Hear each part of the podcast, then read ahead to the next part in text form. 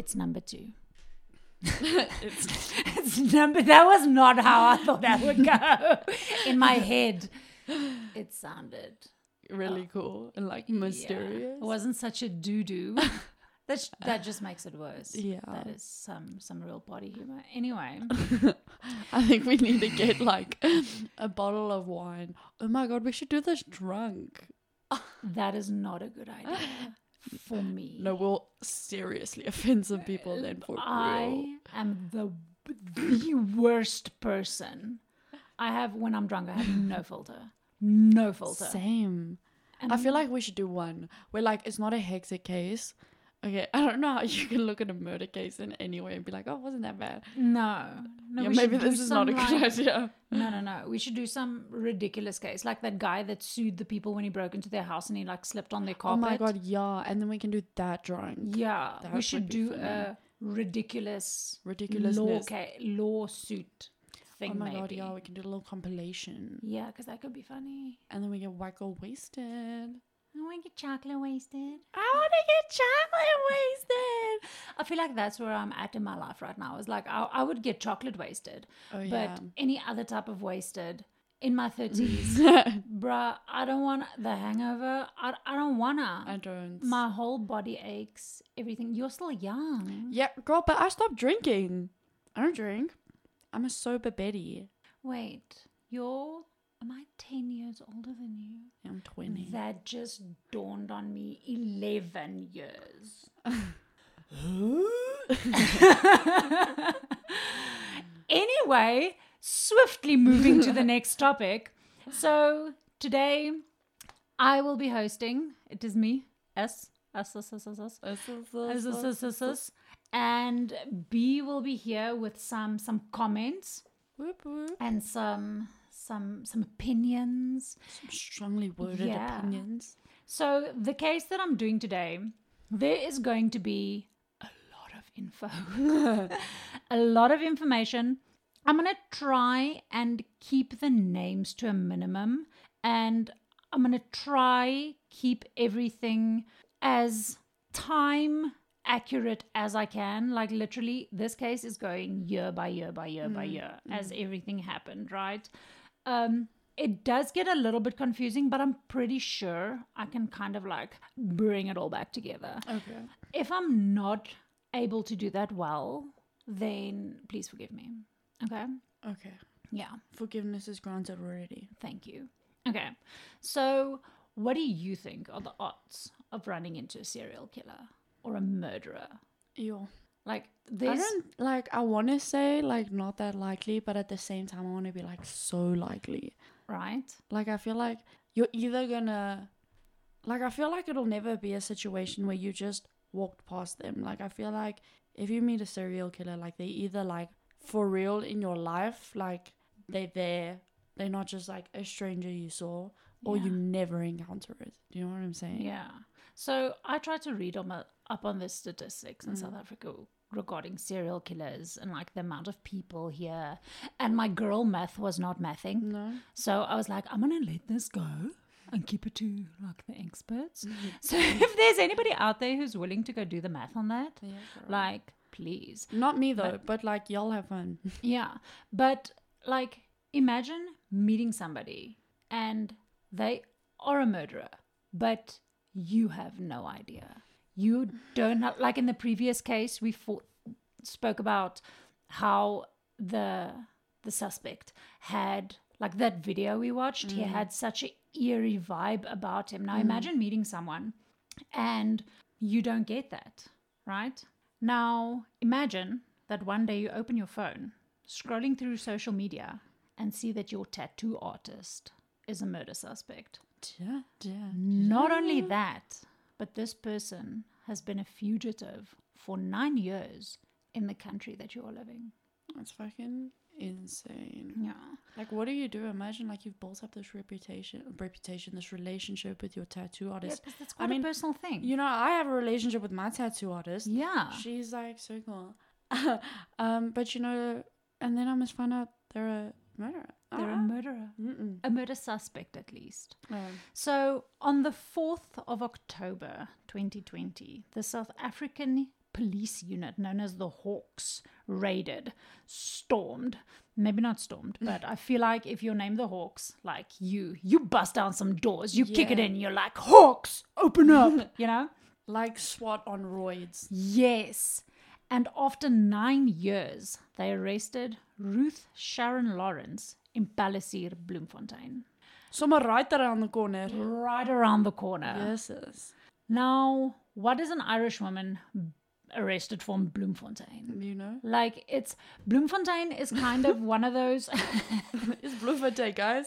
it's Bloemfontein. So it's actually considered one of the capital cities. South Africa has three. Really?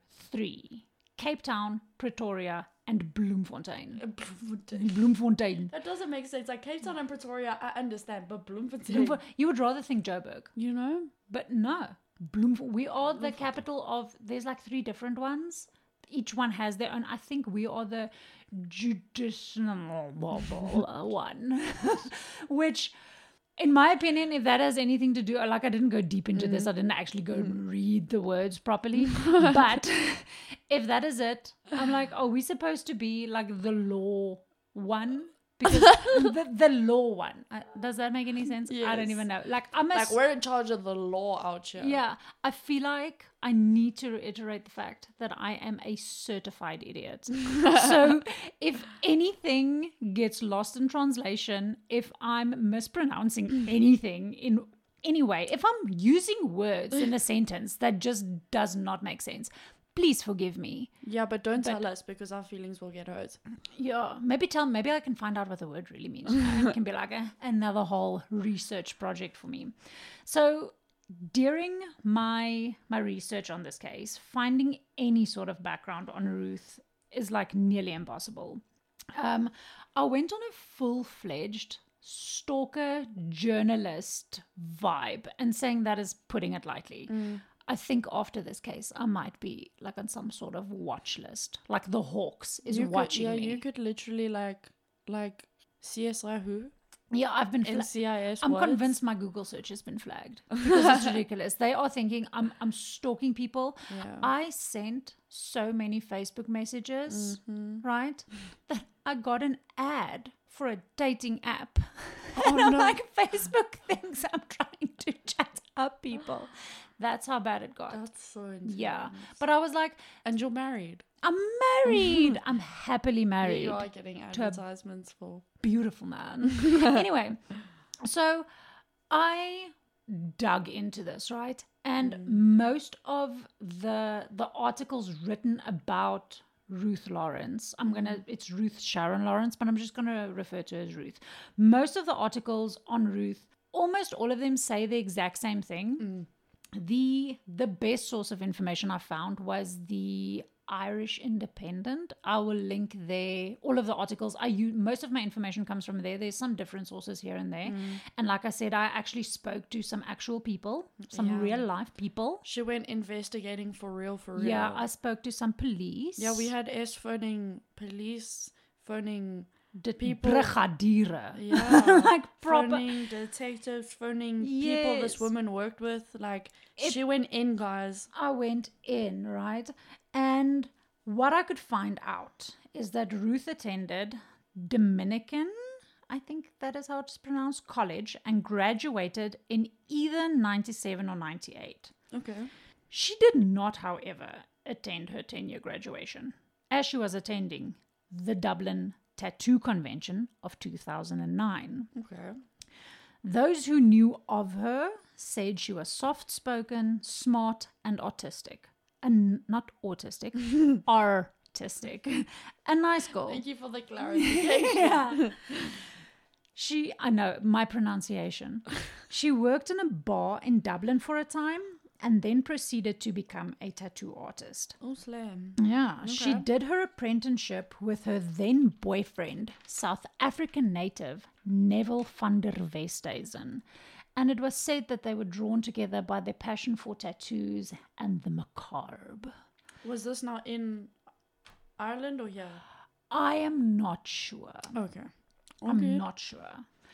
Um, I couldn't find any information on where they apprenticed or um, where they where they met. I'm assuming they met in Ireland Mm. because that's where he lived there for two years. Okay. And that's where um, she was before that. There's, like I said, there's almost no information on her before then. So That's I, so it's yeah.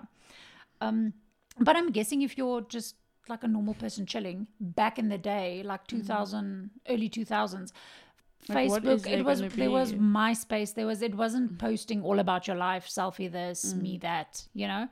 Um, and an acquaintance alleged that she was a tattoo artist in Ireland before 2014. Okay. Now, I saw that she attended the 2009 Dublin Tattoo Convention. I don't know which one it was. There was apparently a couple. I tried to go into it. I created a MySpace profile because that was the only place where I could find anything linked to this tattoo That's convention. crazy. And they didn't list the artists. So she might have gone as a just as a fan or just go to the tattoo convention, mm. not necessarily tattooing there. Mm. So that makes it very difficult. Mm. Um I got a picture. It was a very foggy picture and I could not spot her and I tried. I tried so hard. I even downloaded an app to what is that? I don't even can't even remember what it's called. You know where it increases the quality. Mm. It was just a ba- bad bad AI Really? redrawing of this photo. Yeah, so didn't get anywhere. okay. Wasting my damn time. yeah. Now Neville, her well now ex-boyfriend, but mm. then boyfriend, mm. was alleged to be a drug dealer in Ireland with connections to a drug gang. Slaking. One news article stated that he was a suspect in a, su- suspect. See, the, the the pronouncing is already off to a very bad start. Um, he was a suspect in a case involving drug dealing and pipe bomb making in Ireland. But I did find numerous articles about another South African man that was in Ireland with similar accusations. So, if this is a coincidence or maybe the two men were confused with one another, I'm not sure. So, oh, That would be so funny. I know. I don't know. Maybe it's a because a lot of this was, like I said, from from different Irish articles, mm. small little Twitter posts and stuff. So it might be that they were in the same region at the same time, doing the same stuff. Why did we both choose cases that had similar cases going on at the same time? I don't know. That's Yeah. so Crazy. What the fuck? Yeah. And I I'm not even sure if I maybe read it wrong. Mm. That maybe because on a lot of the articles had like a section on this case and mm. then they immediately in the next paragraph started talking about something completely different. Oh, so I was rereading and rereading things just to make sure and I think when consuming so much information, mm. it's almost like your brain overloads. Dude, and have you found that like you can like recall things that you think happened and then you go back with your research and you're like, where did I make this up? Yeah. like where did this it's come like from? you've formed an opinion, but you've read so many things. You're like, is this a fact? Is this me? Is this Uh, yeah. a me fact? You know? Yeah. Yeah, I get that. So I found myself rereading sentences and my brain was just refusing to make any sense of it. Mm. So, like I said, if I got anything wrong, super sorry. the couple. YOLO. Yeah. The couple, now Ruth and Neville, also consumed drugs. Now, I'm not saying that all drug dealers do drugs, but in this case, they did. Now, it is alleged that Neville is a drug dealer. I am not sure about Ruth, but um, she they were dating and they were consuming drugs together. It is also alleged. I'm going to be using the word alleged many times. many, many times. We were talking about drinking earlier. If you're listening to this while consuming alcohol, do not make a game out of it because if you take a shot while I say alleged, you will be plot you will be chocolate wasted by the end You're of gonna this be chocolate chocolate wasted. So, um, the and it was difficult because I could. The South African detectives I spoke to, they don't have any information of what's going on in Ireland. I tried to phone the Irish police, but apparently I can't make international calls without like registering for something. That is so fucking ridiculous. Yeah. And they they didn't reply my emails or my Facebook messages. How dare they? Yeah, I was How ghosted. know. You were ghosted by the police. That's actually Yeah. that should be a crime in itself. I feel so. So, um, one article claimed that allegedly the duo rang up debts amounting into the five figures. Now, the one article said it was thirty thousand pounds, and another said it was fifteen thousand pounds that had to be paid to a drug cartel or a drug gang or a institution Or something. criminals, you know? Mm. And I'm I'm not sure, but those were the two amounts given. And now we get to Anthony Keegan and Eoin O'Connor. I hope I'm pronouncing their names correctly. I did watch many um, news footage of um, reporters talking about this case, and this is how the Irish reporters pronounce their names. And I was literally trying to like practice it, and I think I've, I think I've got it right. Um, I'm not sure. um, but Take what you can get. I Yes. guess. Anthony Keegan in Eoin, and Eoin O'Connor um, were to meet up with the couple, Ruth and Neville. From now on, I will be referring to Ruth and Neville as the couple and to Anthony Keegan and Eoin as the friends because Anthony and Eoin were best friends, lifelong friends. It is said that the pair were inseparable Besties. besties. How they were involved with the drug situation, I'm not sure. But the the Garda Gardai Gardai Gar, the the Irish police, oh. okay, did confirm that the friends were not criminals or part of any drug gangs, as far as they yeah. On the 22nd of April, Eoin borrowed his mother's silver Ford Focus. You're going to be hearing pages turning. These are my notes. I'm old. My information. Yeah, I'm old. I write it down on paper. B does everything on her phone. No, no, no, girl. I did it on paper. I did. And then I was like, I'm going to be so annoying. So then I spent the whole night typing it out. Oh, you see. I just assume I'm going to be annoying, so you know. it's fine. Um, But so, you do it so elegantly. If I had to turn a page over, turning pages with grace here. um, so Eoin borrowed his mom's Ford Focus, silver Ford Focus, and he and Anthony would travel to the Kokavon area for a debt collection, a drug debt collection. Before leaving his home, Eoin expressed concerns about his safety to his mother and said if they didn't return the following evening, that she must phone the Gardai.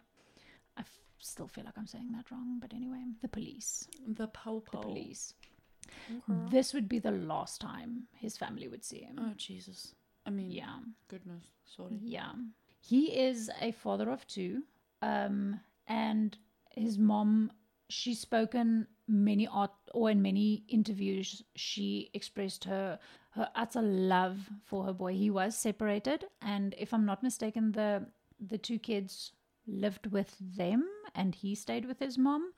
Um, but she said he was just a fantastic, fantastic man and such a great father. Even his father made um, did some interviews about him, and they this truly this whole case like tore them to shreds. And unfortunately, before any justice could be found, the mother would pass away. Oh, no. That always Which- breaks my heart when things like that happen. breaks me in pieces. Eoin's brother did say that um, he kept fighting for justice, and he actually said that he will, for his mom, keep fighting because she was not, she didn't have the um, die voorrag to to see um, the killers come to justice, right? So Anthony and Eoin met up with a suspect, a suspected drug dealer who later gave a statement voluntarily and was found not to be involved in the murders. Okay? So were they collecting drugs for this drug dealer? No, no, no. dead. They were to collect a drug debt For who? for the drug gang. Okay, okay. Okay. I was just confused So- if it was for them or for. Yes, no, no, no. The They were to collect the drug debt from people for, the, the gang. for the gang, I'm for the cartel. Following. But one of the first stops that they made Mm. after they left the home with a Ford Focus, they stopped at a drug dealer's house, Mm. right? And um, he said they came there One of the articles alleged that he bought weed from, or they bought weed, or he bought weed. I'm not completely sure.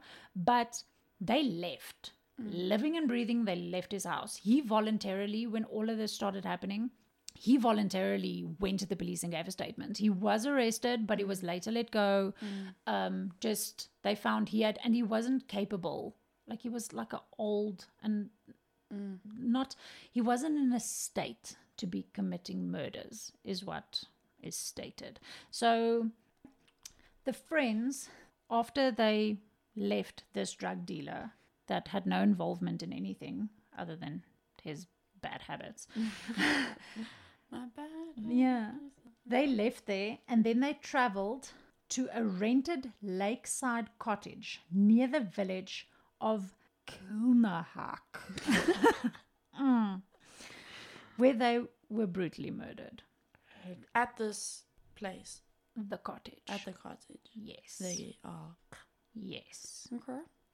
The last recorded signal from a phone belonging to one of the friends was detected in this Kilnaleck area near a lake at 9 p.m. on the night they disappeared. There's no exact time for the events that would precede, but post mortem examinations showed that the two that one of the two men witnessed his friend being shot in the back of the head. He was then shot in the hand. We're assuming this was in a, in an attempt to to defend himself. Mm. The bullet would pass through his hand and into his stomach, and he was then also shot in the back of the head. Mm. Both men's cause of death would be an execution style gunshot wound to the back of the head. I'm already getting fucking goosebumps. That's how I know this case is gonna be so fucked. Yeah. I'm already. So I don't from crime documentaries and I'm I'm a bit of a documentary junkie, right? If there's a documentary about it, I'll probably watch it. like proper. I have I've watched documentaries on how giraffes give birth, right? Like I will it it's insane. If there's a document, I'll watch it.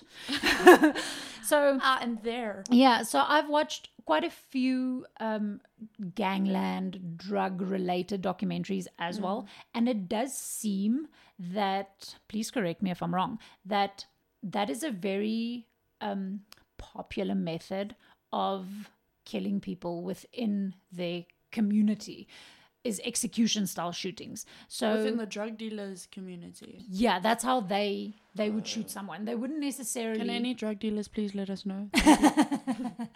that they wouldn't necessarily just like slit your throat Yeah. or anything they it's a popular way for them to do it it's kind of execution style. I think it's mm-hmm. because it's to be able to shoot somebody execution style you have to get them down on their knees which mm-hmm. is almost submissive yeah. which to the the the drug dealer or the the criminal it makes them feel powerful mm. which does definitely um reciprocate the whole thing about drug lords and criminal gangs and organized crime because i mean they are these powerful beings. Yeah. In their their community right? Mm. Now two different guns were used to mm. both men were or each man was shot with a different gun. Oh, that's Mm, the same gun wasn't used to shoot both of them, both of them, both of them, which led investigators to conclude that there were two murderers. Mm. Now, in my opinion, when I look at the evidence that I could find, to me, the one shooter is experienced because the first friend. I'm not sure if it was Anthony or it was Eoin, but the first victim to be shot was a execution style shooting. Straight to the point. To me, this kind of gi- gives the feeling of they've done this before. I feel that uh, ex- execution style murder is like I said, you get somebody down on their knees. I mean, unless you they are very short and you are very tall, and these weren't two short men, right? Um, they were I almost want to say like regular, Regular. regular length. Um, so you you have to get them down on their knees. And I feel like people who do it that way, like I feel like definitely get a kick out of it yes, for sure. Definitely. And it's such a overbearing way of trying to exude power over mm. someone. And because the articles all said execution style, to me, that is not. They wouldn't have said execution style if it was just a shot to the back of the head. Mm. Say now from like a, a angle of like Yeah, or like I came up behind you and just like without you knowing, bang, bang. no, no, no. It was proved that it was execution style, Yeah. which to me, like I said, down on the knees, right? Now, this was the first murder. The other one, the other victim, was to me, it feels less experienced Mm. because the first bullet went through his hand and then into his stomach, Mm. which almost appears appears a little bit less experienced Yeah. because then they were to be shot execution style as well. Mm. It's like he fucked up and then he was like, shit, Yeah. let me take some notes. So either they wanted them, the one, to see the other one being murdered just for the sake of pleasure, which is sickening to me, mm. or it he got away somehow. Because in mm. my mind, I don't, I'm not sure. If you do something like this, you the one you shoot first is not the one necessary. You're trying to scare the other one more. But if there's two different shooters, wouldn't they do it at the same time? One, two, three, go. Yeah, you know. So I don't know. I also don't know how it's almost like they wanted to belittle the other one, mm. like beg for your life. Yeah. Because I mean, if he was first, and that's did he fall down and mm. lie on the floor and then he was shot and then they pulled him back up again to you see there's none of this information is they available Don't know how this thing panned out. yeah. There is a theory that it was a spur of the moment shooting, but if we look at the rest of the information, I feel like this was planned. Mm. Both suspect had guns. Both victims were killed execution style. I think if it was a spur of the moment murder, there would be more shots fired. And the first murder wouldn't be execution style, no? No, I agree. I definitely think I don't think you shoot someone execution style spur of the moment. spur of the moment. No, No. absolutely You not. physically have to get them down on their knees. Yeah. And I That's feel not like, an accident. I feel like when people do things like murder, like in a spur of the moment, it's not something you want to take your time with. Like ninety percent of the time, I know some people are sick in the head and do, but I'm like, I feel like if it's a spur of the moment thing, like you want to get it over and done with, like you're not gonna then sit and be like, okay, please get on your knees and turn around Yeah. so I can shoot you in the head. No. Yeah, and from what I understand, they weren't. They were Mm. like well built men, so it couldn't have been easy Yeah. to get them in that position, right? Now, that's that's up for debate. I'm not sure, but the cottage where they were shot was hosed down, and the bodies were transported to. Oh, here's another one I cannot pronounce. Ik- Ichikup, Ichikup Island. Okay, where they were bound together and covered in plastic. Oh, you Yeah. can't make such a brutal fuck up of a name and then say something so I know. like that. Can I? So I'm like mid laugh, and then you say something horrendous, and I'm like, I, I know, I'm sorry. I'm so sorry. in Chikup, in Chikup, I N C H I C U P. It was in the the the Sheelin area, mm-hmm. right? Okay. When the friends did not return home, relatives reported them missing, and this launched launched an investigation that would stop laughing at me, guys. my pronunciation, like, okay, let's take a breather. Okay, hold on. So either if you get if you are getting irritated by my pronunciation, or you are dik van die lag, like like B over here. Sorry. Let's take a wee moment. Okay. Okay, I'm ready. I'm ready. When the friends did not return home, relatives reported them missing, and this launched an investigation that would take eight years to reach an arrest carried out thousands of kilometers away. Yeah. Okay. Now, the same day that they were reported missing, mm. Either it was the same day or the day after, I'm not completely sure. Different articles had different variations of this, but an anonymous phone call was reported mm. and it said that the two had been shot and dumped in a field. Just that.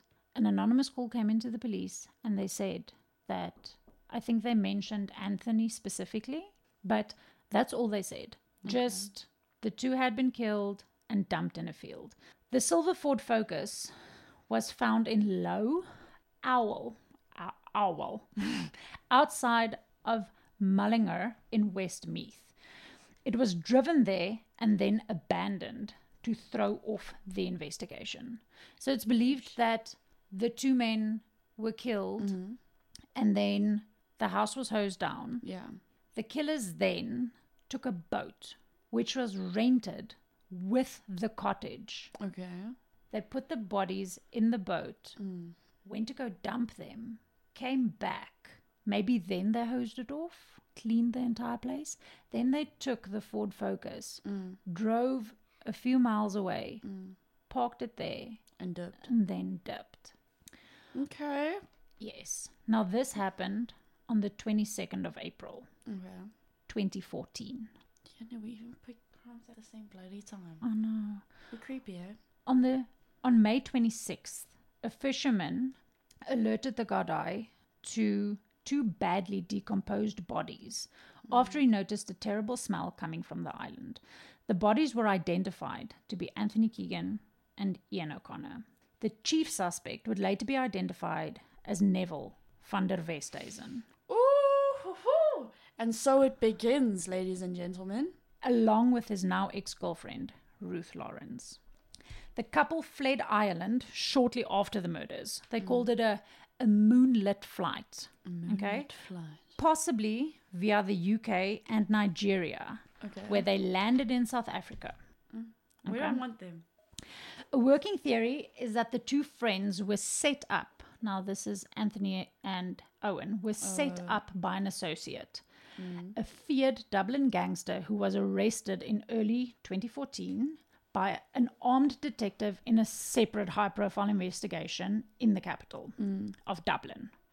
And that Neville's £30,000 debt, I think it's pounds, right? Euros. I'm saying pounds. I think it's euros. Well, I don't know currency for shit. Oh, how did I not look that up? Okay. Should I Google it quickly? 30,000 monies in debt was owed to the Dublin crime lord. And this would be wiped clean if he took part in the murder and disposal of the bodies of mm. Anthony and Eoin. Mm. It emerged that the victims had lost money and drugs belonging to a number of dangerous Dublin gangs in the months before the murders. It was also alleged that the friends had made trips to the same area in the months before their deaths. Anthony Keegan had a criminal record where he carried out armed robberies. They use euros. Euros. Oh, so I've been saying it wrong the entire time. I'm so sorry. Again, I'm just apologizing. Okay, I'm I'm just a girl. I'm saying sorry than I'm more saying. I'm. I'm saying sorry more than I'm saying alleged. Okay. Yeah. Anthony had a criminal record for everything. Oh, for everything. Anthony had a criminal record for carrying out armed robberies, but the friends, both of them, mm. were minor figures for the, the drug gang, mm. working as debt collectors for gangs based in Dublin. So they were almost like they didn't distribute drugs, they didn't move drugs around. Mm. All that they did was they didn't physically sell drugs, as far as I know. Um, they just collected debts. So they would go around and be like, listen, you owe Pablo five bucks. Gimme. Okay. Give it to me now. Yeah. The friends were sacrificial lambs to be made an example of to placate to other criminals in Dublin whose drugs and money had been lost. That's disgusting. What Yeah. Okay. The crime lord said that they were disposable despite how close he was to them. That's so fucking So insane. I'm guessing that they either there were debts that they couldn't collect mm. or that they did collect debts, they lost the money, mm-hmm. maybe somebody gave them drugs instead of money and they lost it. Something went wrong. I'm also assuming that this isn't something that goes as smoothly as Takealot delivering your package to your house. I mean, even that can go wrong. You, Yeah. it can get it lost. really does go. Yeah. So I'm guessing this is what happened. Mm. And it happened too many times for the drug cartel or the drug lords to be okay with it. To say, yeah. And obviously the the other people who money was owed to were kind of getting antsy and they were getting a little bit pissed off and they're mm. like, Where's our money? Mm. And the only connection to all of this is Anthony and Eoin. Now, from what I know, or as far as I know, the connection was Anthony, and mm. Eoin was just his friend helping him. But this is also alleged because I'm not sure. Like I said, information is so, so, so, so little.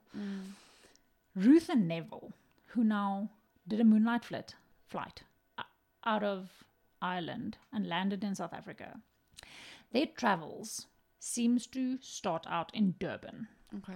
Okay. Durban Arts. Yes.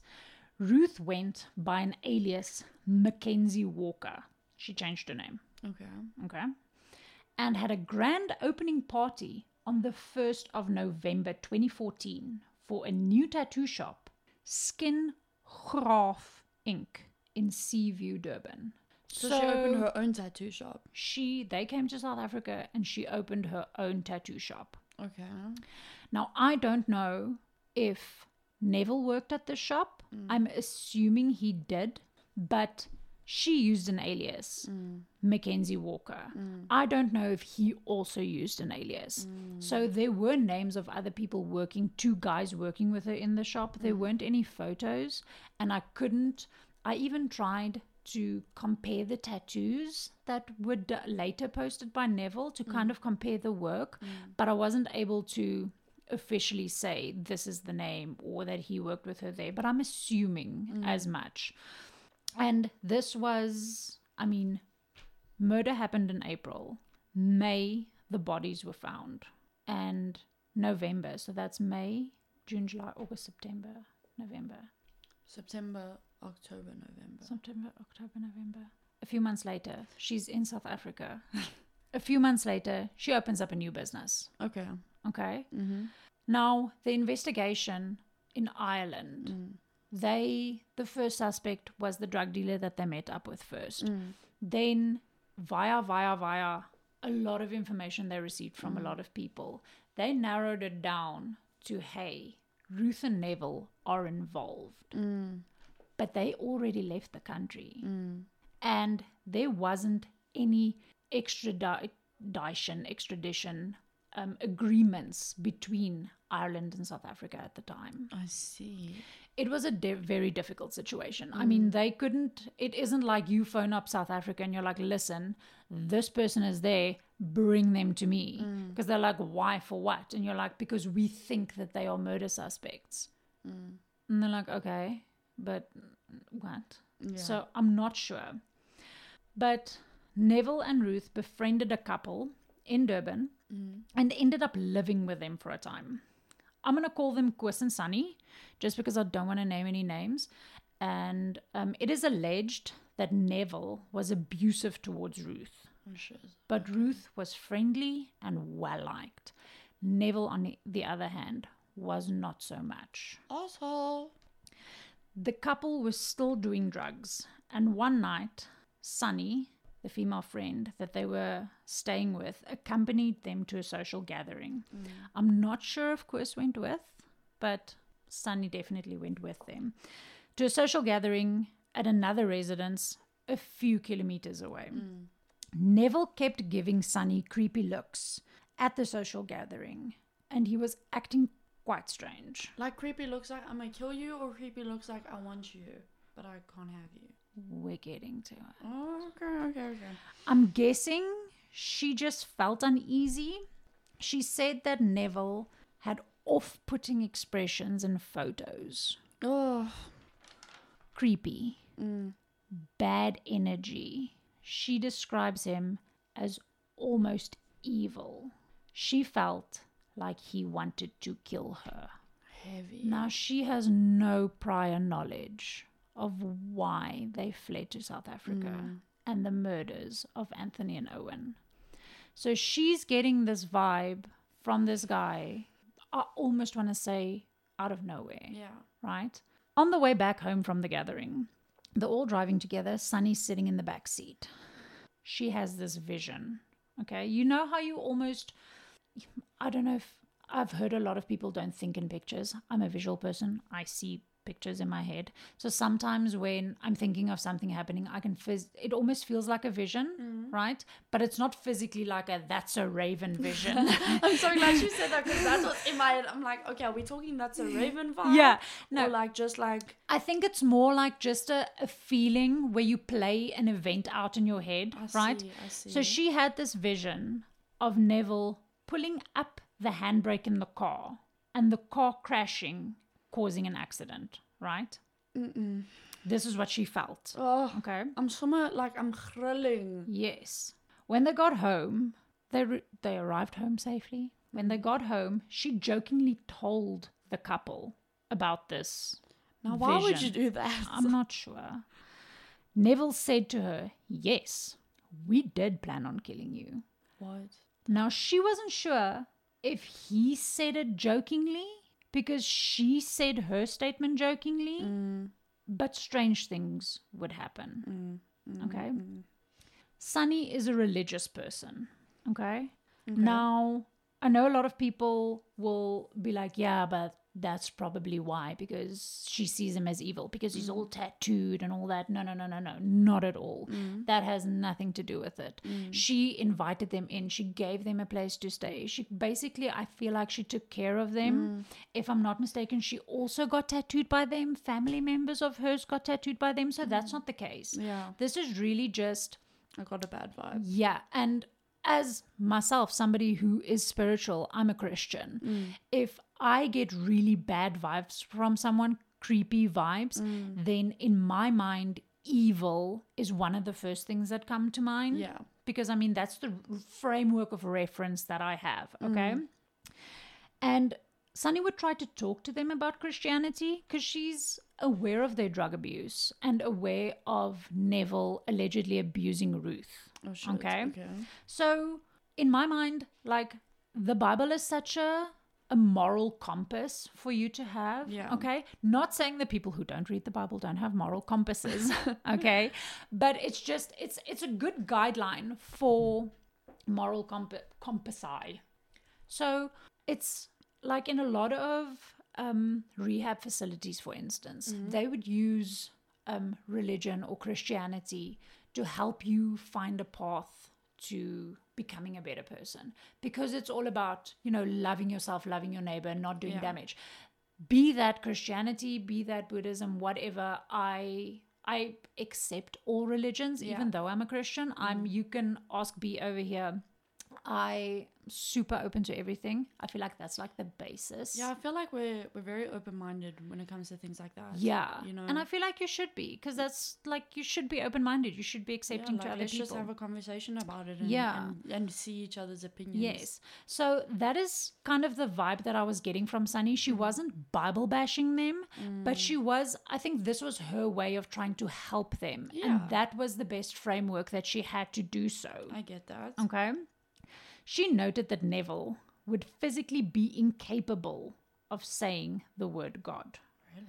And in one instance, she spoke about like a biblical story occurrence. Mm-hmm. And then Neil asked her how she knew the name, right? So I'm not sure what the name is, but say, for instance, it's, let's use an odd name like Leviathan, right? And he was visibly put off. Like it's, I don't know if it has to do with that because he is not religious. And at that point in time, him and Ruth weren't religious Yeah. or that's what they claimed. Um, if that was they felt that they were being bubble bashed, Yeah. or that they were just put off by the whole thing, or if it was truly something more sinister. Mm. Like I know there's a lot of murderers out there who get a little bit into the spiritualism, and then they use that evil according like to them. Mm. And so I don't know if he was just uh, an atheist who was put off by her talking about this, or if he was on the opposite spectrum of good intended religion where he had a bad intended religion. Mm. I don't know. But Weird. yeah, he was visibly put off. Mm. Okay. And she said his whole demeanor, all everything about him, he just seemed evil, abusive, eerie, almost like you cannot feel safe mm. around him. Okay. Mm. Now, this can be the whole gangster facade. Like you want people to be scared of you. Mm. But I don't really imagine, like in my mind, if you are this big drug lord, right? Part of some sort of mafia, you still go home and you greet your kids. Like you have a type of vibe around your family. Okay. There's like, 100%. yeah, these aren't your minions. So these people let them into their house. So I'm like, that's kind of where you let that that vibe go. Yeah. Okay. And you just fled another country. Yeah, I'm sure you don't want too many people to be scared of you. Like, No. because like if she gets too scared, she tells you to leave. Then what are you gonna do? Yeah, or she like tells people about it. Okay. And the fact that she mentioned that he was abusive to Ruth. So this obviously was, I don't know if Ruth spoke to her or she saw signs of it or she physically witnessed the abuse. Yeah. But I mean, I kind of feel like you put on your best behavior when you're a fugitive, when you just fled a country. But he didn't care. Didn't give Okay. Now, shortly after this, these two vanished. Ruth and Ruth and Neville vanished okay, from this house. without warning. Without warning, they packed up their stuff, they left. Okay, slay. In 2015, they were still in Durban, Okay. tattooing from this shop, Skingraaf. But they no longer had contact with Sunny. Okay. All contact was cut off. no reason, no explanation. Just all of a sudden, there we fucking go. There we go. Okay. Now, for the rest of this, there's going to be a lot of jumping. Okay.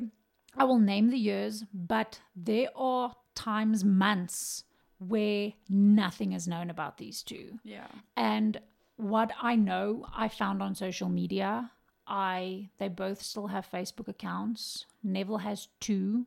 Oh my god. So I went through that. I read through every single comment, every single thing. Like if it's out there about them, I probably read it. Yeah, no, S deep dived, guys. Like Yes. she deep dived. Deep dived. I even went onto Reddit asking for information. Now, on 24 November 2015, an Irish woman was arrested for an alleged possession of a dangerous weapon, and it's believed that she became involved in an apparent hostage situation during which a hotel manager was tied up in his home and viciously threatened. It is stated that her visa in South Africa has expired and she may have to leave on the back of this. Now, in the same article, they mention this and then they say this Irish woman's lover is wanted in connection to the murder of Anthony and Eoin. So I'm assuming that this is Ruth, hmm. but no name is given. I looked up in the archives of the archives. There's no news articles, which I would imagine there would be if a hotel manager was tied up in his home and viciously threatened. I feel like that's something And like threatened about what? don't Like, know. those are the things That you need to know. the only information. And the only place where this is mentioned is in an Irish newspaper. Nothing in South Africa. And it happened, yeah. it happened here. that is but so fucking weird. at this time, right? Yeah. Not just that the crime happened that you were speaking about Mm. last week, but the Oscar Pistorius murder was making headlines. Oh fuck. So Oh, I I think I just that- yeah. that just overpowered the entire media, Because that right? was a big thing that went Yeah. on. Yeah, I feel like nothing else was touched on when that was going on. Yes. Now, from what I could see on this Skingraaf's Facebook page and um, the tattoos and stuff that they did, Mm. I'm assuming she was in Durban at this point. Yeah. Still Okay. in 2015, November of 2015. Mm. I phoned multiple Durban police stations. Um, I'm still waiting to hear back from these people to confirm that it is indeed Ruth. So I do think we'll probably do, if I do get any more information, we'll do like a little mini-sode Mm. um, if not immediate, if the information is actually really pertinent, Mm. then I'll do it immediately. But I think if it's just like, here, well, we'll do a mini about it. Because I do think that there's going to be a lot more stuff to come out. Yeah, me too. So Ruth and Neville broke up somewhere between 2015 and 2016. Okay. I'm not sure when, because they arrived in South Africa late 2014. Mm. And it is stated that they broke up a year after they arrived. Okay. Now, if it was within the year, the following, I'm not sure. Mm. But the next appearance Ruth will make is in 2016, where a local church pastor will bring her into a tattoo shop in Bloemfontein. It is alleged that she was rescued by the church and brought into a safe house to stay in Bloemfontein. How did they even find out about her? I'm not sure. This is what is the most mysterious thing of all. There's so little information about this. Specifically, this church situation. Nobody's willing to comment. There's no. I found one comment Mm. on not even a popular news media thing on Facebook Mm. where their website doesn't even work. Like if you click on the link, it doesn't take you anywhere. But there was one comment Mm.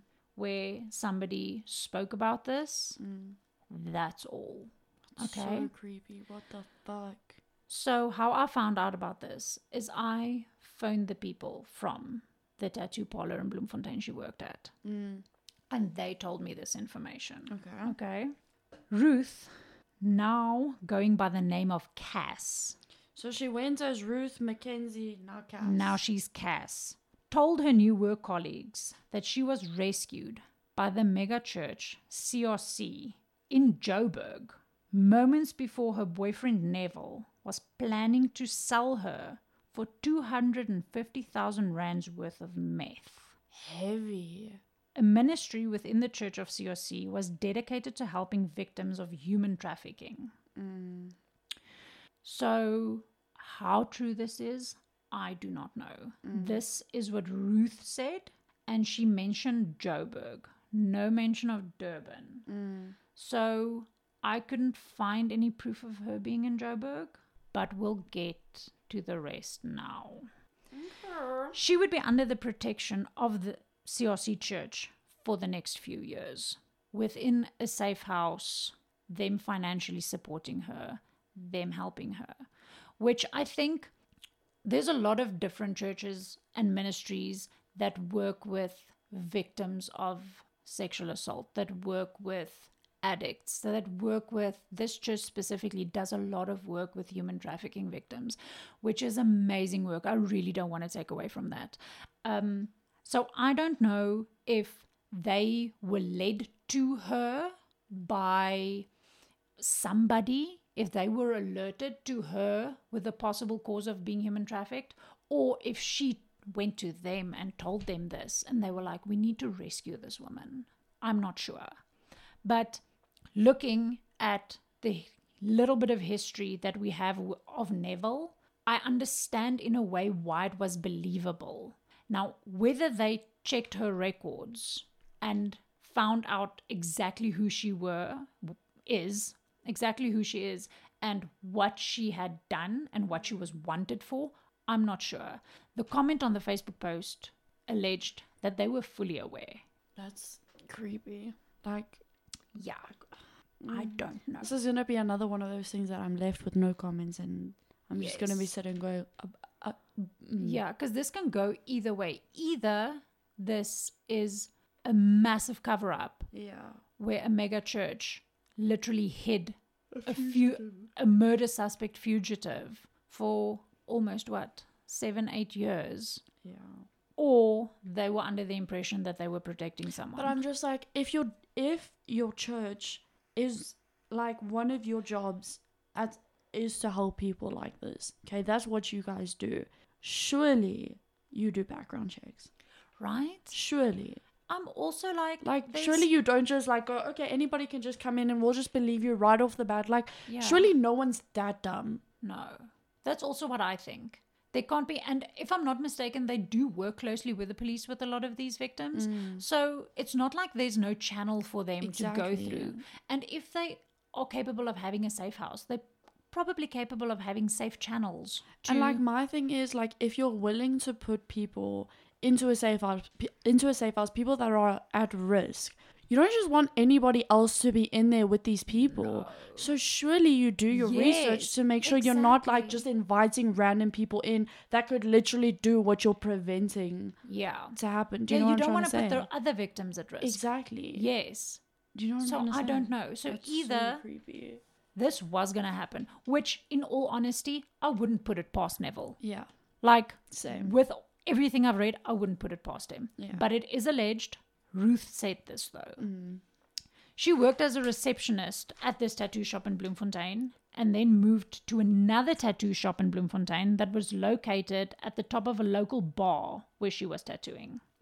She befriended the bar staff, and to their shock, the same pastor that introduced her the first time to the first tattoo parlor in Bloem came to pick her up in the wee hours of the morning and she vanished again. Gone.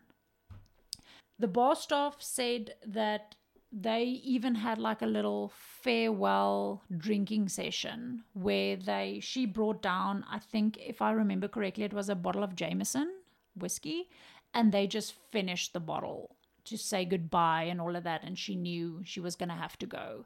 Now it's alleged that a few days later a few scary looking rather big sized males walked into the bar looking for her.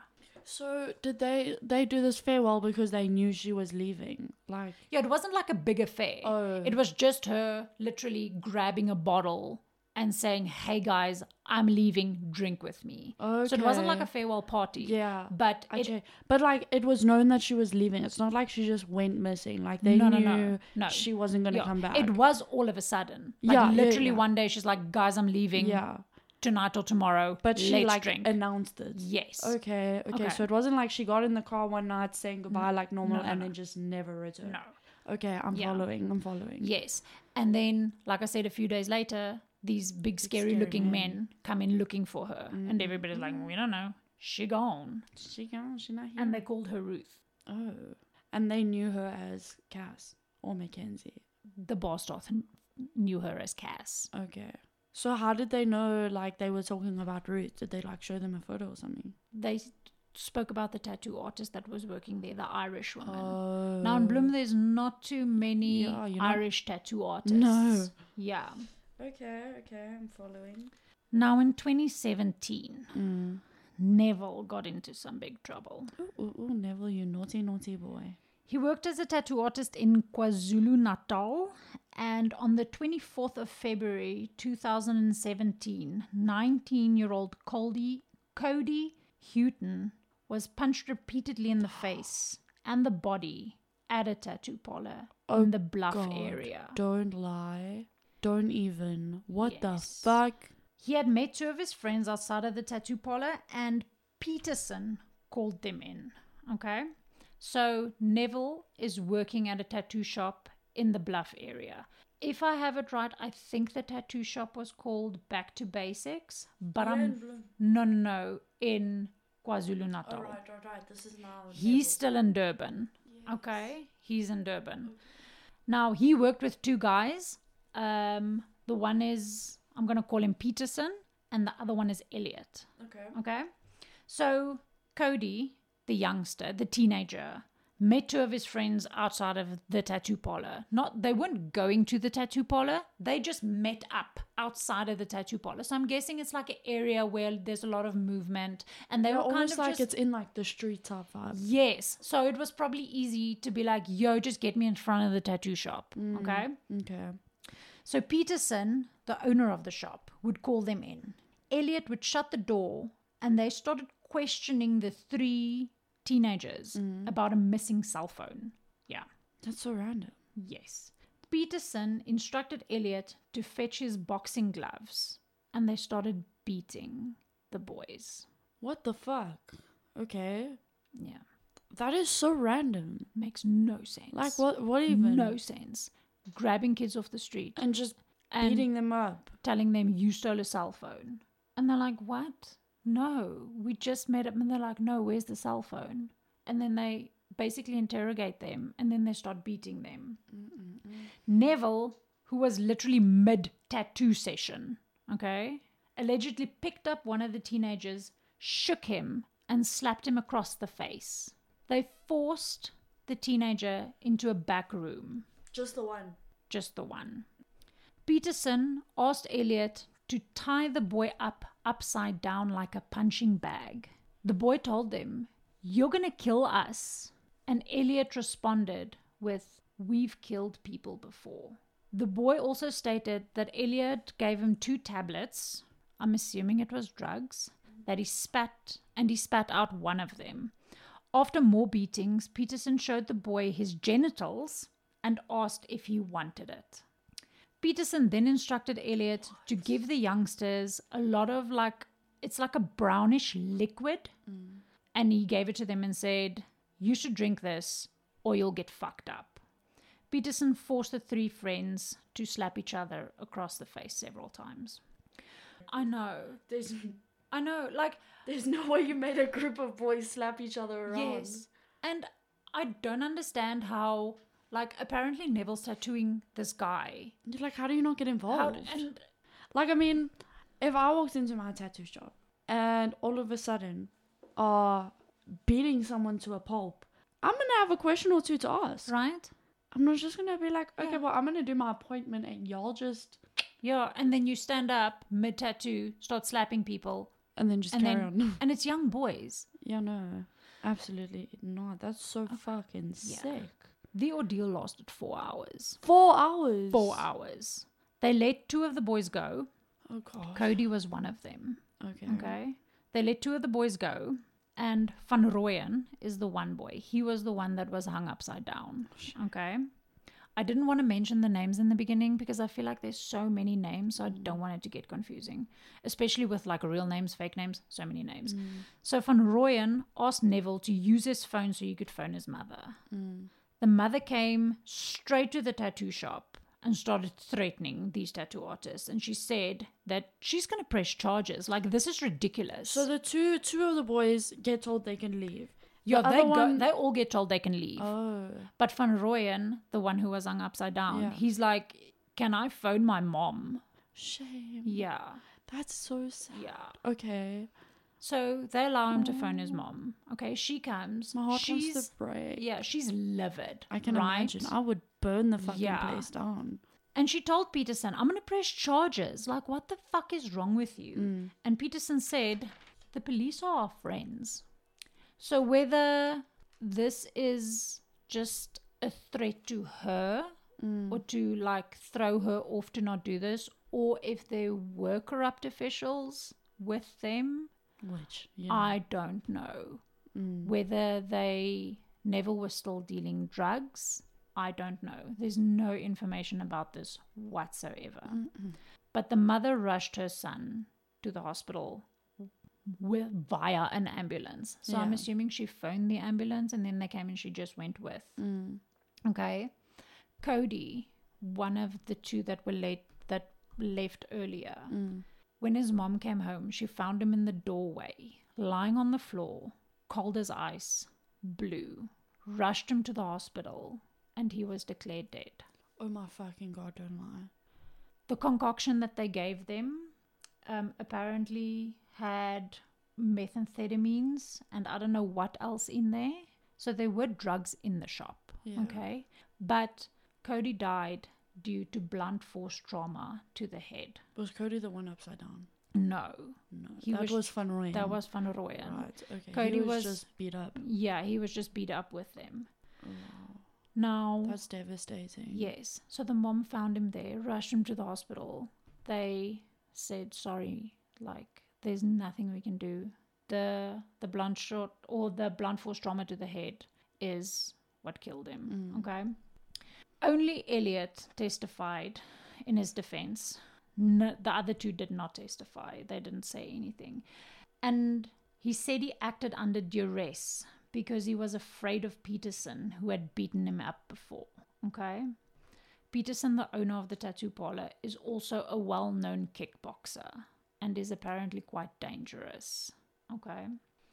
A part of me Loki feels like boxing and things should be fucking illegal. Like why are we teaching people how to beat the fuck out of each other?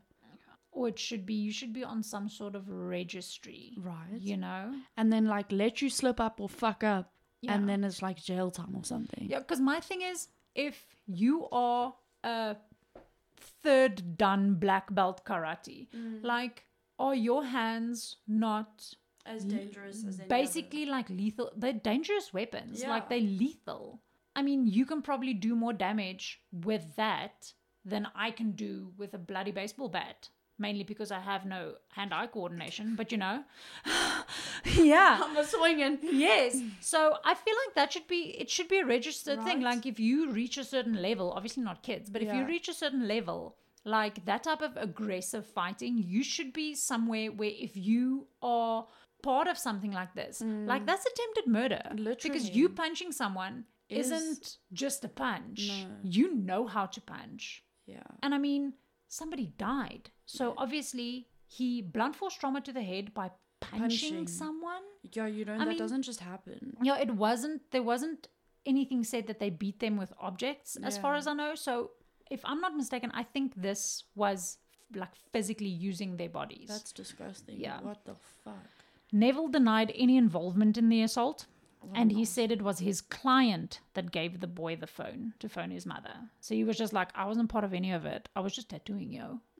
But I feel like you know what? If you were just sitting there tattooing, you are part of it. Cause why didn't you stop Yes. it? Right? Like, why didn't you get involved? Yeah. If you didn't do anything, then you are just as guilty. It's like that little um story I was telling you about the first episode we did. And I'm also explaining to you how that girl was like, Oh, but me and my friend, we were in the room. And the lady was like, But you knew what was going on outside and you didn't phone anybody. Yes. Like Exactly. to me, in those situations, you are just as guilty as the people who took part. yeah. Unless you're like being threatened with your fucking life, Yeah. I feel like you should have done something. Now, this is what Neville said. He said that he was also afraid of Peterson. Oh. Okay. So that's why he didn't say anything. That's why he didn't do anything. Because he was afraid of Peterson, who treated him like a slave. And he was overcome with fear, This guy who just shot two people in another country. dealing with crime, gangster, drug lords, is Isn't afraid of this kickboxer. okay. I don't believe this. Pe- they arrested Elliot and Neville. Mm. Peterson was on the run. He was later picked up and arrested, Mm. and they were given a thousand rand bail. For literally assaulting three kids and killed one, you get a thousand rand bail. a thousand rand bail. That's fucking ridiculous. yes. So the investigation starts surrounding this whole ordeal. Okay, this takes a few years. Mm. Okay. While this is happening, Neville goes, opens up a new tattoo shop called Brothers Keeper, which he runs with his new fiance. Okay. That was quick. Yeah, I don't know how long that was, how they met, nothing. Um, I did reach out to her. Um, I didn't get a response, Are they still together? I don't know. I honest I don't know. There's no indication of it, but I did see a post in which her mother congratulated her and her fiance and she tagged Neville in the post. Hmm. Okay? And because they were co-owners of the tattoo shop, I was and they kept she kept tagging him in like all of these lovely little cutesy little like like Facebook hmm. posts. So that makes sense hmm. that they were they were together okay whether they're still together if they broke up i don't know. I'm not going to mention her name because in case. just in case okay? And in 2020 No die dag. no die right? Neville and elliot received 15 years okay? Their trial started. Their trial went on for so long. The trial was delayed due to toxicology reports from cody so many things delayed Cody's this the one that passed away. eh? Cody's the one that passed away. So many things delayed this. But they received 15 years. I'm not sure how much Peterson received. Mm. Um, I don't know. But They received 15 years for culpable homicide, assault with great bodily harm, kidnapping, and assault charges. Heavy, Yes. heavy, heavy. Were these boys minors? Do you know? The Cody was 19, Uh, according to. so like the- all quite young. quite young. They're like yeah. boys, right? Yeah. So, and if you see their pictures, they are the cutest boys. Just like I can imagine them playing soccer somewhere, just having fun, drinking like, I don't know, Steri Stumpies, you know? That's the type of vibe. Like, even the pictures of them look so wholesome, Yeah. which is so sad. I mean, they weren't even entering the tattoo shop, they weren't getting tattooed there, they weren't making, they were literally just meeting up. To this- do whatever. Yeah. So, That's literally definition of wrong time, wrong place. yes. So when Neville got arrested, Yeah. um, they wanted to deny him bail Mm-hmm. because they were alerted to the fact that he had a warrant from Interpol because he was a suspect in a mm. case in Ireland. Heavy. So this now starts to come out. No, they still give him a bail. He carries on with his life. Okay? Nothing happens. That is what happened. Oh, They were they were aware and then they were like, okay, but here's your bail. There was like a slight that need to be held just as accountable, Right. In my opinion. So he was sentenced, and in 2020, if I'm not mistaken, he or in, was it 2023? Oh, it's so confusing because there's so many dates. But he's in prison currently. Okay, Neville is in prison. okay. Okay, mm. so in 2017, also Ruth pops up again. This time in Pretoria. You know, she moves around quite a lot. Eh? Yes. She's like all over the show. Yes. So it is alleged that she was moving around with the church. The church has a lot Oh. Of different, can I say, like campuses, Safe different churches in different provinces. So it is alleged that she moved around with them. Now, whether this was to keep her safe, whether the crime lords or the human traffickers that wanted her were looking for her, mm. that they moved her around. Yeah. Now, nowhere it is stated that Neville tried to do this, that Neville tried to traffic her. Mm. Nowhere. This just comes from Ruth herself. Yeah. Okay? Okay. So there's no proof of any of this, but CRC Church did move her around. Mm. So she ends up in Pretoria. Okay? Starts working at a tattoo parlor. You know, she's very committed to tattooing, eh? Fuck. Yeah.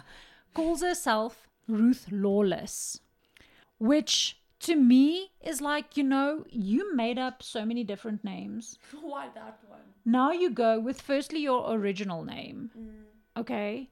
And you make your surname Lawless. Like, that is so taunting.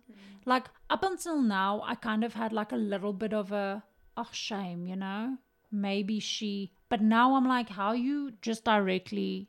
That to me, it's a little bit of a ick. Yeah, it's kind of like like you know, you're kind of just like being cocky about it at this yes. point. Yeah. You're just being an asshole. Yeah. So she works there for a bit. 2017, 2018, if I'm not mistaken. Um, and the people at the tattoo shop said she was friendly. People called her the Irish girl or Miss Lawless. And they said she was really good with clients. She was a really good tattoo artist. Like I saw some of her her previous work from when she was in Durban and mm. from when she was in Pretoria. Vast difference. Yeah. She definitely improved artistically.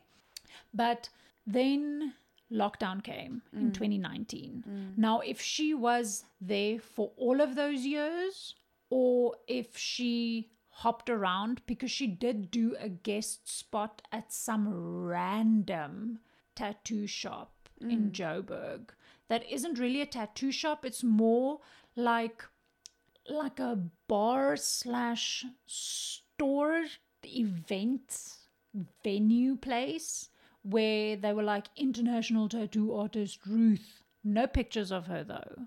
Mm. Okay. And I linked this to her Facebook page.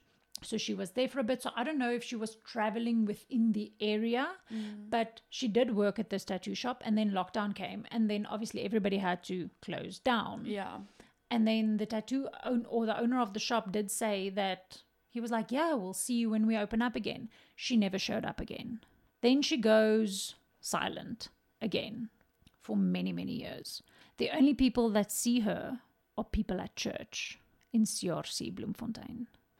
Now, if she stayed with them up until the moment of her arrest in 2022, I do not know. CRC Checker side or CRC Northridge side? I don't. I'm not sure. Okay. I'm not sure. I it dep I think it depends where the safe house was. I don't know. Mm. I just spoke to people that was in. I didn't ask them which one of the two Mm. campuses it was. The fact that Bloemfontein is so small and we need two of those is bizarre, but anyway. Yeah. So then she gets arrested. Interpol is given, or the police are given, uh, if somebody phones them and tells them about Ruth's whereabouts on the 28th of September.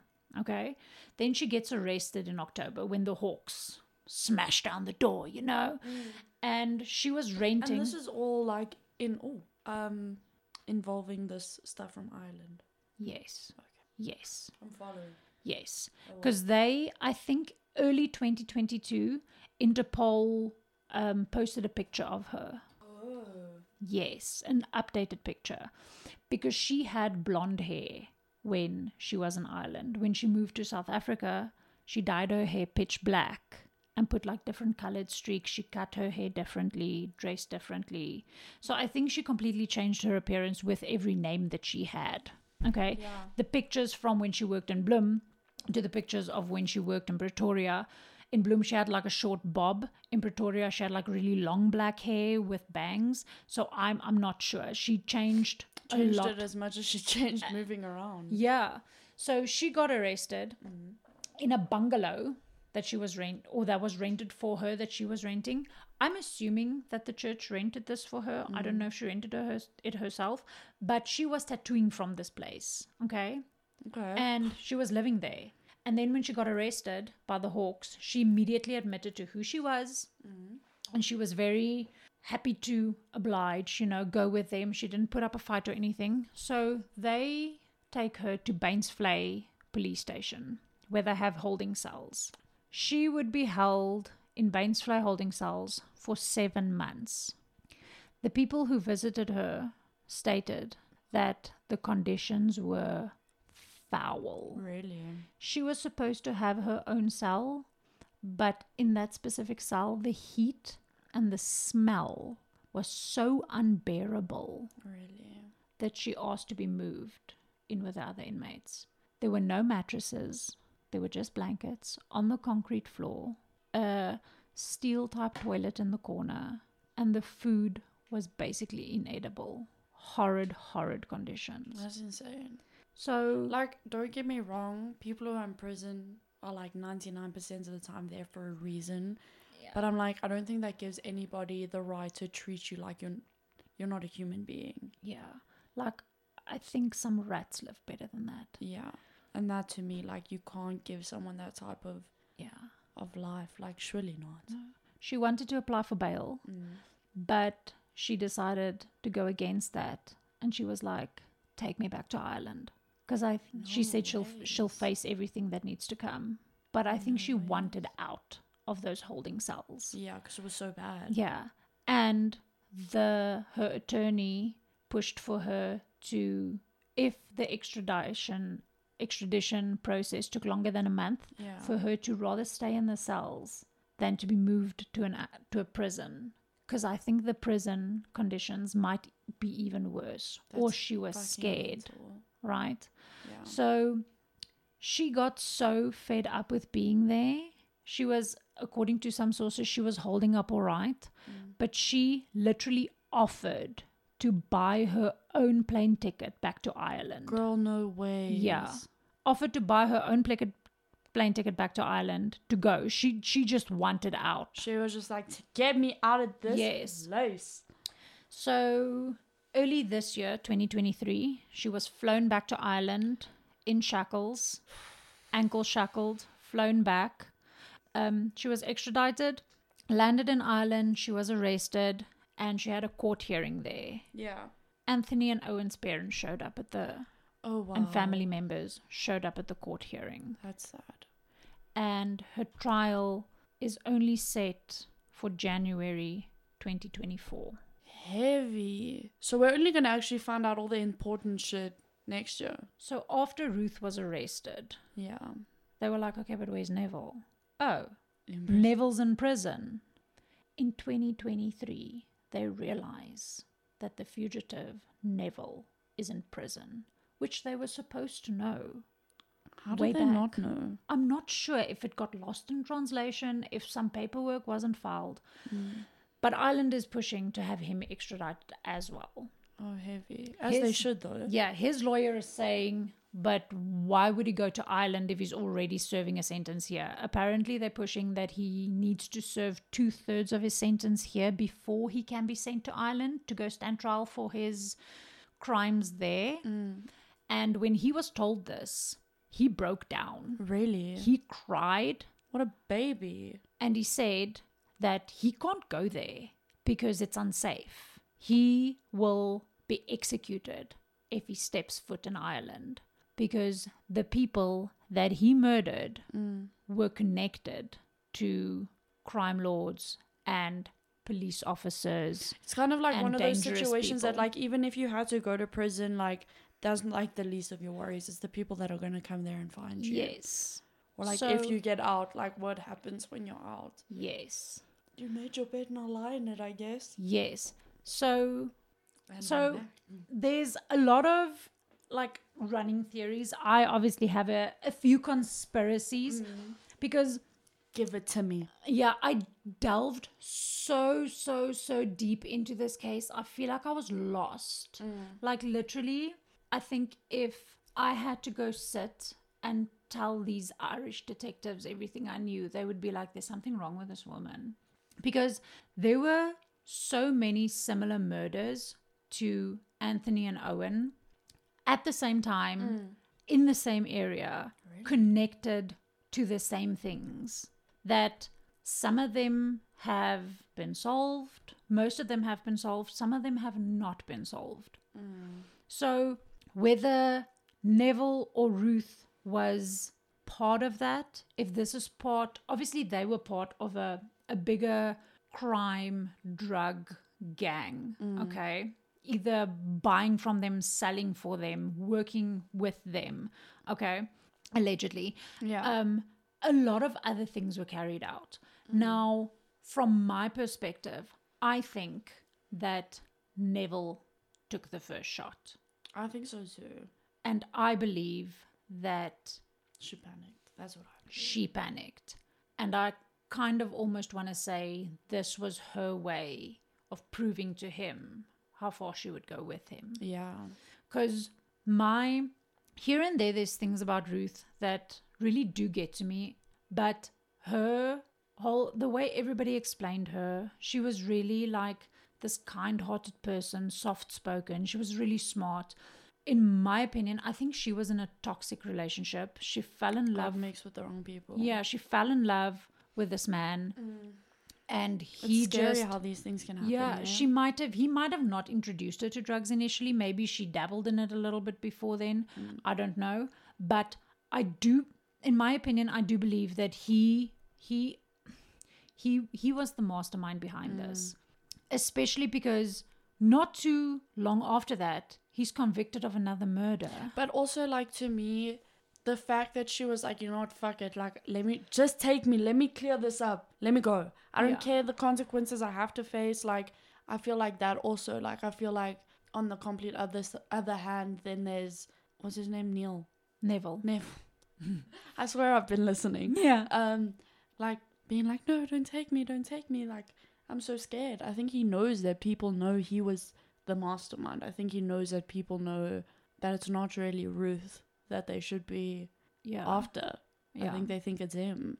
I think so as well. And I don't know if it's just the the inconvenience, if I can call it that, of the mm. cells here. Mm. I think it's also there must be a little bit of a sigh of relief mm. not needing but i mean she also flaunted it i mean calling herself ruth lawless, Lawless. so i don't know if she got overconfident a little bit cocky because it's been so long or what happened but nobody had anything bad to say about her Yeah, And- weird. she then when she was in the Bainsvlei holding cells, she contacted Sunny again Oh, heavy. and spoke to her. Oh my god. And she has claimed to now be a fully reformed Christian. So I don't know if, So her She- and Sunny now in communication. As far as I know, yes. Heavy. I don't know if they've spoken since she's been in Ireland. Mm. Um, but as far as I know, she everybody like I said, everybody has good things to say about her. And I mean, for Sunny to still speak to her after all these years being concerned about her, there must have been a friendship, something something decent enough about Ruth that she could make a connection with. And I feel like if you're if you're like bells are going off about the one, like they could go off about the other. Yes. But they're not. Like you'll be more aware of more those bells are- that need to go know, off, right? Exactly. Yes. But if that's not happening and like here she is still reaching out, still like trying to make amends or whatever the Yes. case may be, like I don't know. It feels like definitely a situation of like got involved with the wrong crowd, like wrong vibe, wrong person, wrong time, Yeah. just wrong everything. Yes. And like I don't know if like drugs had then like fucked with her brain and like the way she decided to like make decisions and like she just was so helplessly in love with this man on drugs and just was like I'm just gonna do anything yeah. because that's kind of what it sounds like like she was like extremely manipulated and brainwashed Yeah. It's either that or she's the mastermind. yeah I was gonna say well she's the real Because I don't want to let go of the fact that everybody called her smart mm, and soft spoken yeah if that's not and like a, friendly. a facade Like, how could she be that good that she was able to evade the law for that long? mm, And we should not forget that she was part of a brutal, brutal murder on people who weren't considered criminals. Yeah. A father of two. She literally orphaned almost two kids. mm. So, as much as I almost want to have sympathy for somebody being in a toxic relationship, which, like I said, is not confirmed, she still acted yeah. the way she did. She still did this crime. She still evaded the law for so long. If she truly. Now, I know she was still in a relationship with Neville when they fled the country. But I mean, when they broke things off, why didn't she go to authorities? Why didn't she own up to everything she did? Yeah, that's true. Why- Like, why did it take her being where she was for that to happen? Like, was it only purely based on the condition that she was in that she Yeah. then decided to be honest? Like, if that had never happened, like, would this have ever come out, or would it still be like, what the fuck is going Yeah. on? Or does she feel that her chances in mm. Ireland are better? are better because maybe she can claim self defense. Maybe she can claim she was a mm. witness, but she didn't actually do anything. Mm. We don't know what their evidence are. We don't know if they have the guns. We don't know because they did search the apartments, everything. I mean, they mm. did a proper, proper investigation. We don't know what evidence they have. All of this will come out in trial, which I'm definitely following. Oh yeah, But I do think that she feels that her chances there are better, and I Mm. do feel think that the conditions in the prison, um, especially for females, yeah, might be better than it is in South Africa. yeah. So I think in her mind, we can also think that maybe she just played the odds and was like, okay, well, I'm not gonna stay here. Yeah, let me just uh, Let me go there because the devil I know. yeah, because tattoo artist in prison, I don't feel like you'll have too much of a bad rep, right? So maybe she literally that's what she thought. Where in South Africa it might be a whole different situation. yeah. Um, and That's insane, hey? it's insane. And also, imagine sitting and reading this article. I mean, eight years. How many people did she tattoo in eight years? How many people did Neville tattoo in this time? Yeah, I, I don't know. I don't know what I would do if I found out my tattoo artist was a murderer. Now, if you look at the tattoo I'd make a podcast about it. yeah, if you look at Neville's history with the tattoo parlors that he worked in, right, and what mm. happened, the events that occurred at the tattoo parlor, it is a little bit more. I don't want to say dodgy, Yeah. but I mean, he He was vibe. yeah, he was working with other dangerous people, other mm. criminals, okay? Mm. Where Ruth found herself in more of a suburban area. The tattoo shop she worked at was well known, sparkling reviews, m- not Didn't dangerous. she also have like this really good mentor at a time, like at a stage? That was also like I don't know. maybe I misunderstood Yeah. a part of it. Yeah. So, so I, it can either be that he was just too deep into that life to get Mm. out of like the gang life, Yeah. and she just decided this is the best option for her. But imagine that obviously people getting tattooed by someone that eludes out this whole gangster mentality. Mm. Like you hearing, oh, he's part of some sort of crime. I think you'll be less surprised than the suburban mom getting an infinity symbol tattooed on her wrist for her kids, you know? Yeah. And- hundred percent. How many people did she manipulate to get where she is? Yeah. And the biggest question to me is why was the church helping her? Was she a victim of human trafficking or Mm. did she see this as her best out? Yeah. Like, what are they gonna do to me if I'm the victim in this situation? So, Especially if it comes like if it's coming out that the church knew the whole time, like what she had done. yes. Like then I'm like, okay, but then why are you helping her? Yeah, and you cannot take it upon yourself to reform someone. Yes, you can be there for them, but you still they still if it's against the law, they still have to face their consequences. Hundred percent. Like You can't just be like, well, actually, I'm preaching the Bible to them, so Yeah, just give them to me. we fixed her, We fixed her. right? It's like sending a gay kid to like conversion therapy. Right? It's not no, it's not okay. It's not okay. It doesn't work, guys. It doesn't Yeah. work.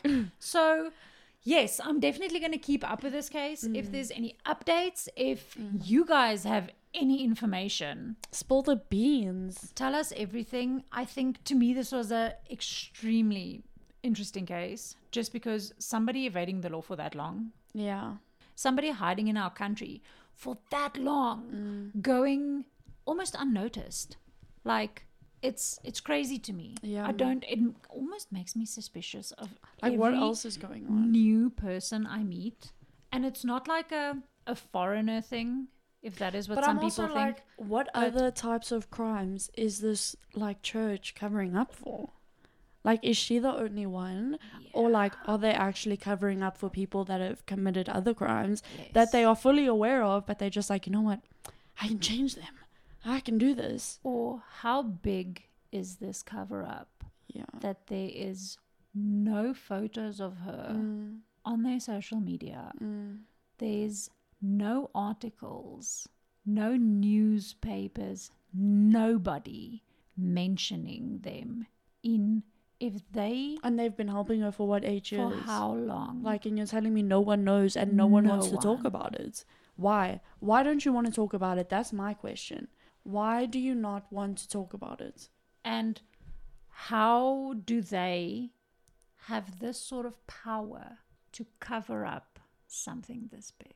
Mm. And to keep so many people shut up about it. Like, Yeah. it's not just like you, you've made one person scared to talk about it and No. that one person isn't talking about it. Like, you have made a vast majority of people so scared to talk about your involvement in this that not a single person has mentioned it. Yeah. Mm-mm. Like out of Mm-mm. all the thousands of people not. there, one person made that comment. You see?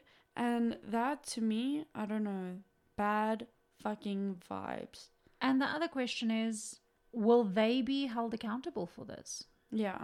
Do the Irish police know? Mm.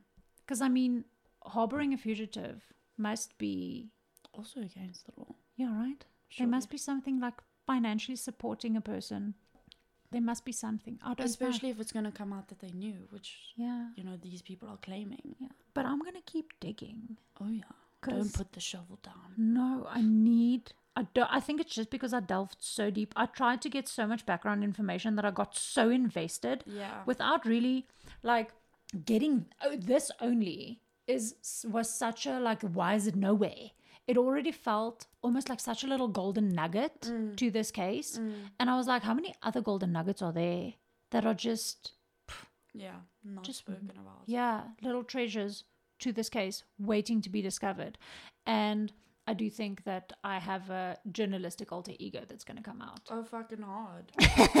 fucking hard. Yeah, so I'm living out my dreams, guys. Yes. Finally becoming a journalist. Yeah. Five year old me would be so happy. yeah. So I hope you guys enjoyed enjoyed today's post. It Okay. would it wouldn't be a proper end if I was not mispronouncing Let's go, round two. Let's go. You got this. every day, all day. All day. all day. It's funny because I can rap solidly to Eminem and I can do movie references like a beaut, like a professional. But let her let her try and just speak a sentence. just a sentence. Just a sentence. Just- Just, think- a just a thought trying to leave her mind. I think I, my my running theory is that the words in my brain form too quickly because I get too excited to tell You you something, and then my face can't keep up. Yeah, like this is going, but this Yeah. is too slow. Like It's too slow. hurry up. Yeah, I get it. if I spoke at the speed that my brain thought, I literally would sound like this, and this is all that I would say the entire time, and you would never, ever, ever, you know, Mm-hmm. and that's also not going to work. No, So, unfortunately. Yeah. Bear with me. I do feel like this will get better. Girl, if not, like it's Yeah. part of the vibes. Yeah. It's And vibes. also, it's getting used to, because I need half a word to explain something to you, and you'll be like, girl, I get it. I understand. You don't even have to go. And then I'm like, yes. So I don't need words to explain stuff to you. And I'm sitting here explaining everything to you, and I'm like, why aren't you getting it? I'm like, I get it. I get it. But I need them to get it. we need to speak to the people. we need to speak to our people. Yes. So if you are our people, we hope that we are yours and we hope that you have enjoyed this podcast. And Yeah, stay We safe, will- guys. yeah, stay safe. I almost want to say trust no one because that is like I feel like That's that is what this is alluding to. But be be safe, Yeah. love each other, Go outside and touch some grass, man. yeah.